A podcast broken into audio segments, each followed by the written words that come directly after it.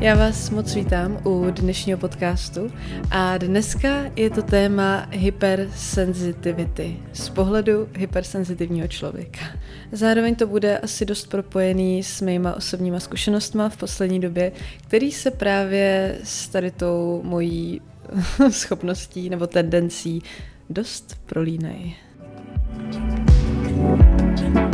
Já když jsem poprvé slyšela něco jako hypersenzitivní člověk, tak jsem si to se sebou okamžitě spojila, ačkoliv se snažím jakoby nekategorizovat se do každý nějaký jako definice, co někde najdu, ale zrovna ta hypersenzitivita, tak to je věc, která která se mnou vždycky byla a vlastně je to je to hrozně dvousečná um, záležitost, protože hypersenzitivní člověk všechno prožívá víc intenzivně a víc dohloubky a to jak ty pozitivní emoce, tak samozřejmě i ty negativní. A občas i, i ty pozitivní můžou ve finále být negativní, protože se do toho vlastně jako procítíte to až moc. U mě se často hypersenzitivita projevuje mým způsobem projevování emocí, protože já jsem si řekla, že v sobě nikdy nechci dusit emoce. A že v momentě, kdy se chci smát, tak se chci si dovolit se smát. A naopak, když jsem smutná, tak já jsem nějak jako úplně odhodila v poslední době jakoukoliv snahu to nějakým způsobem držet v sobě. A možná je to takový dětský, možná je to pro spoustu lidí nepochopitelný, ale mě nedělá vlastně vůbec problém se rozbrečet před někým, ale není to, tako, není to žádným způsobem jako nějaký attention seeking, není to, mm, není to, že bych si takhle, no teď to zopakuju, takhle žádala o pozornost, ani to není, že bych jako nebyla schopná ty emoce držet v sobě. Já si myslím, že já jsem toho schopná a v momentě, kdy právě takhle k nějakému výlevu emocí by mělo dojít, tak já vždycky jako tam je takový ten ten, jako jestli si to chci dovolit, to pustit ven, a nebo jestli to chci držet v sobě. A já jsem si uvědomila, že k čemu to, k čemu to dusit. Já zároveň jsem člověk, který um, já miluji psychoanalýzu a často přemýšlím nad tím, jak moc občas některé věci se zbytečně zadupávají do sebe a tím pádem se těch věcí úplně nezbavíte. A když na ně minimálně zareagujete adekvátně, když se vám něco stane a vám se to nelíbí a vy místo toho, abyste se to snažili nějak přejít, tak se nad tím zamyslíte a necháte tu emoci, aby váma prošla. To znamená, že na ní budete, že na to budete vhodně reagovat, což neříkám, že vlastně rozbrečet se je vhodná reakce. To je jako každý si prožívá věci jinak, ale já jsem zrovna taková dost emoční, emočně založená a k tomu hypersenzitivní. a tím pádem mě často věci dojímají. A já obecně mám jako k slzám strašně specifický vztah. Mě slzy fascinují. já miluju, že um, něco se vás může dotknout do takové míry, kdy kdy se vám z toho chce brečet. A já jako kolikrát se dojmu i nad věcma, které jsou prostě jenom strašně hezký, ale rozbrečí mě to, protože prostě, pane bože, já miluju vlastně zachytávat ty, tyhle ty momenty v životě a vlastně ve finále, i když se mi stane něco špatného, ale já místo toho, abych to nějak jako zadupala, tak tu emoci projevím a rozbrečím se. Tak ono, je to za A podle mě hrozně zdravý, že vlastně jako to necháte jít. Za B je to taková pro mě očista. Ideálně teda pak, když už jsem sama, jako já zase nechci, nesnáším, nesnáším na druhou stranu, fakt nesnáším, když se mi chce brečet a jakože nejde to zastavit, jo, to zase je jako úplně jiná věc, ale zkrátka takhle jako se očistit od toho, co se vám děje špatného. Ale pokud někdo má jiný projevy. Jenom prostě já fakt, kdybych se měla podívat na svůj život tak jako retrospektivně, tak já, já si o sobě nemyslím, že bych byla depresivní člověk. Já mám jistý sklony k melancholii, a kdybych si dělala takový ten test čtyř osobností, flegmatik, sangvinik, cholerik a melancholik, tak mám nejbliž k melancho- melancholikovi, ale pořád si myslím, že vnímám ten svět strašně pozitivně a snažím se na věci koukat správně a vnímám tu krásu světa, co je kolem nás, ale na druhou stranu uvědomuji si i tíži toho všeho, a jak některé věci jsou tak strašně křehký a jak moc si občas vážím nějakých věcí až do té míry, kdy mě to fakt dojme, že se mi z toho chce brečet. A tohle je podle mě takový pohled, který má každý jiný. A pro spoustu lidí člověk jako jsem já, který ho prostě snadno něco takhle sesype v úvozovkách, což ono to, je, ono to je takhle, jako já se sesypu, ale za pět minut jsem úplně dobrá. Takže ono to není, že bych vlastně byla jako furt v nějakých jako sr, sračkách, ale jenom prostě se, jenom se s tím takhle zpracuju to a zase to jde dál a život jde dál. Uh, takže asi je zase velká spousta lidí, který to vnímají jako nějakou formu emoční, jako projev emoční nestability. Ale já si myslím, že o tom ten život je. Jakože já nechci, nikdy bych se nech, nechtěla stát člověkem, který tím životem jenom proplouvá a všechno mu přijde vlastně jako tak nějak dobrý, protože já chci tady na tomhle světě vlastně prožívat tak nějak všechno a co nejvíc, co můžu, protože to nás odlišuje od, od věcí, od zvířat asi taky, jako jak moc dokážeme prožívat život a emoce. Tím pádem to je taky jeden z těch důvodů, proč já se těm emocím nestraním, protože mi to přijde jako takový prostě zpestření toho normálního dne.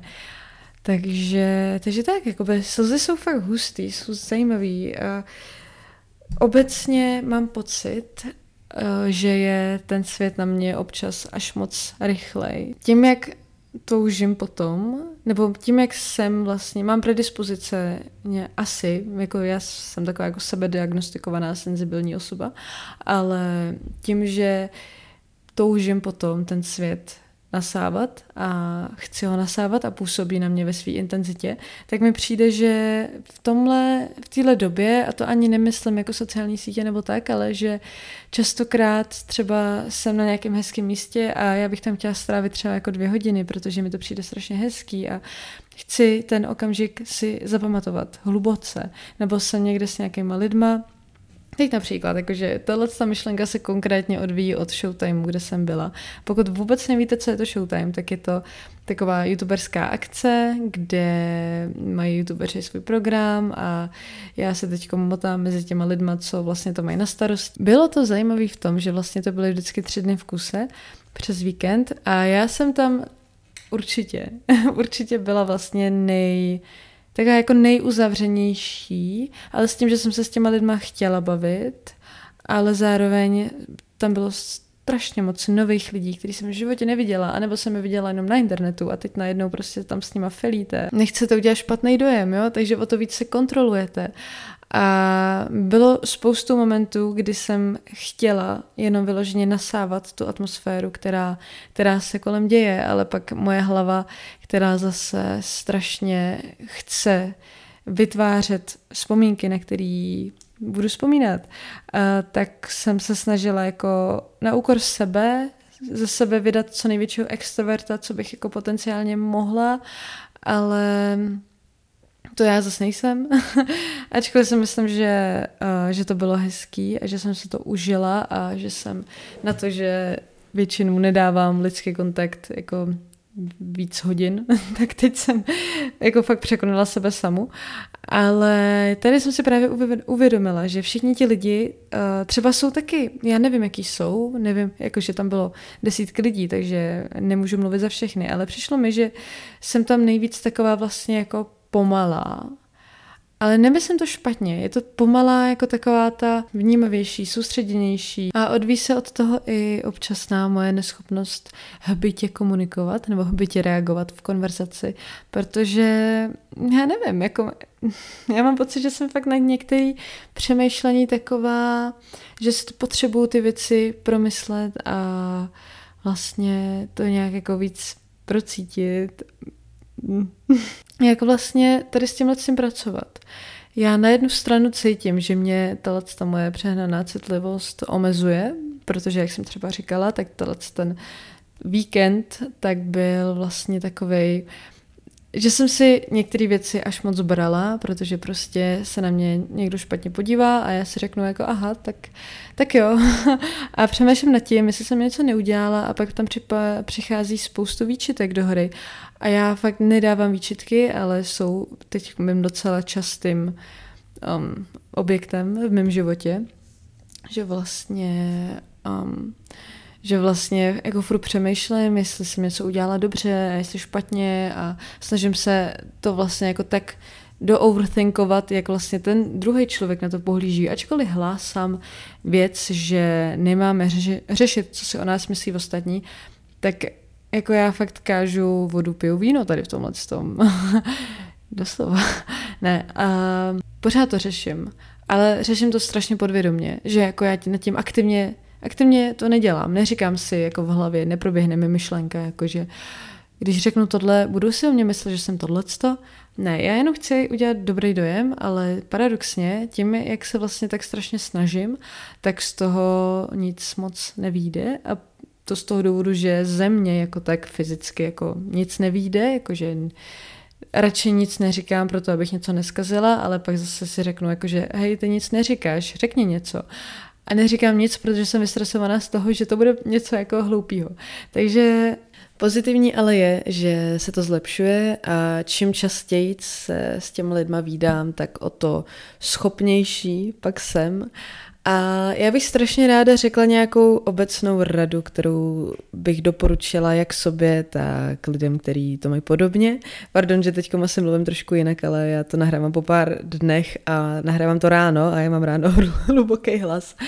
Uh, no, uh, takže ráda bych něco doporučila, ale fakt asi jediný, co se mi osvědčilo a co tak nějak funguje, je uh, vystavovat se těm situacím a snažit se, snažit se nepřemýšlet, ale ono to nejde. Takže vlastně udělat si třeba, co mi doporučila moje učitelka na psychologii, kterou teď mám nově, tak ta říkala, pokud je to vlastně jakoby tak vážný, že vlastně fakt nejsi schopná říct nic, tak si připrav nějaký situace doma nebo nějaký jako konverzace potenciální, které můžou nastat.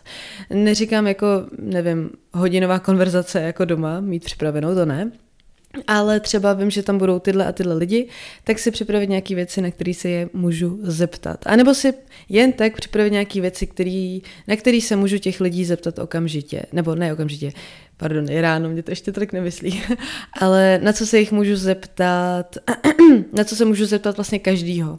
Takže přijdu do nějaké společnosti a mít vždycky připraveno v hlavě nějaký témata, který se můžou rozebírat, aby nebylo ticho.